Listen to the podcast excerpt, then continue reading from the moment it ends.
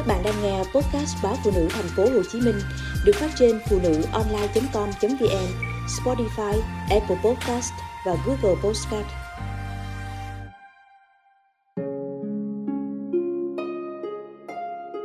Vì sao chồng tôi mê cô gái tên Yến?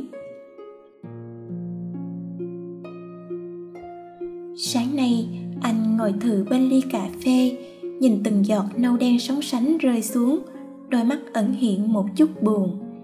Tôi biết chồng tôi đang nhớ Yến. Hôm nay là ngày dỗ thứ ba của Yến. Cô ấy là một phụ nữ quá bụa. Vợ chồng Yến cùng là trẻ lớn lên ở trại mồ côi, yêu nhau, kết hôn rồi ra ngoài bươn chải sinh sống. Để mua được căn nhà nhỏ ở chung cư, chồng Yến vốn là một kỹ sư hóa học tài năng đã phải bán mạng cho một công ty hóa chất. Chồng mất vì ung thư phổi cấp. 10 năm Yến ở vậy, một mình nuôi hai con. Yến hiền lành, dịu dàng, dễ mến nên cơ quan của của chồng tôi ai ai cũng quý. Chồng tôi cũng quý Yến.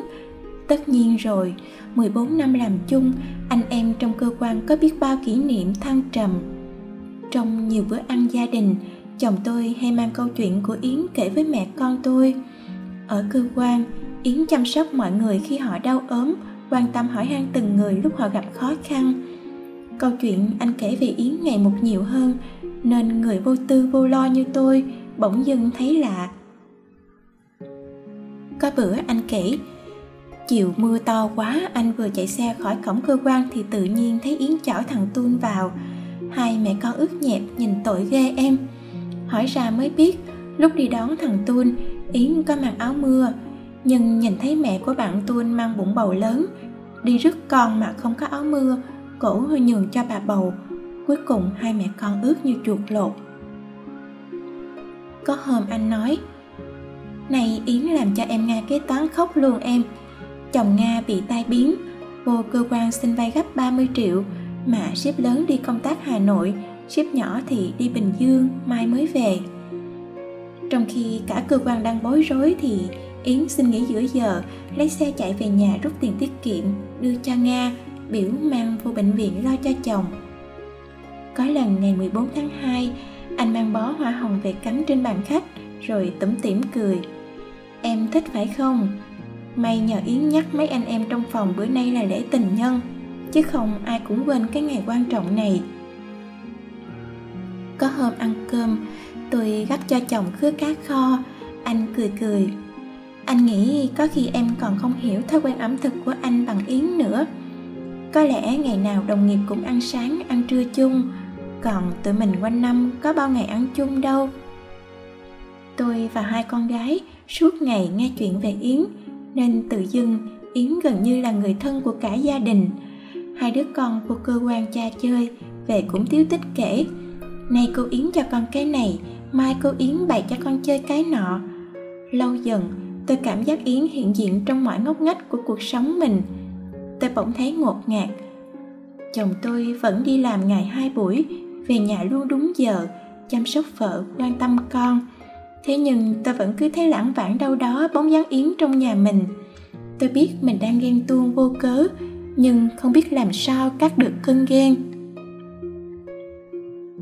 Buổi chiều đầu tháng 3 năm ngoái, anh vừa về nhà đã vội vàng kéo tôi vô trung tâm cấp cứu Sài Gòn. Đi em, đi thăm Yến, nay mà không có Yến, con của chị Hương bị tai nạn không nhẹ đâu.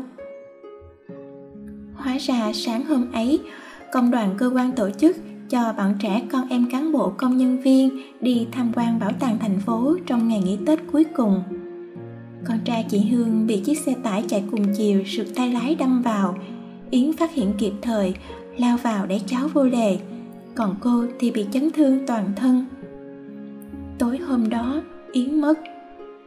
Vợ chồng tôi và gần 20 cặp vợ chồng khác ở cơ quan đều có mặt ở bệnh viện cũng sững sờ. Viên, vợ của quận, nhân viên bảo vệ cơ quan chạy đến ôm chầm tôi khóc. Chị ơi, chị Yến mất thật rồi sao? Người tốt như vậy mà lại ra đi. tang lễ của Yến, toàn thể các gia đình ở cơ quan đều có mặt.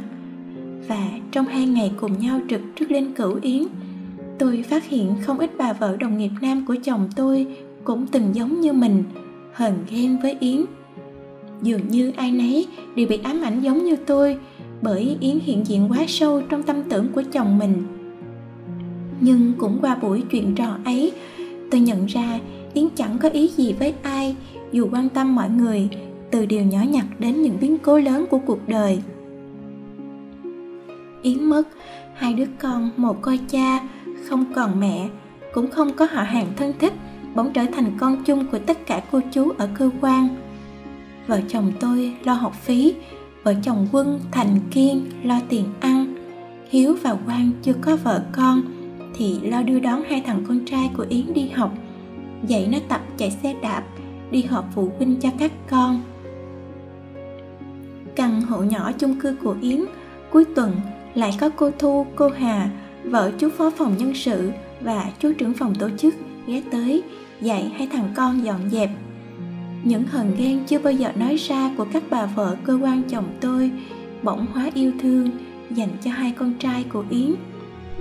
Chồng tôi nói, anh em chung tay như vậy, yến ở dưới suối vàng, chắc cũng an lòng.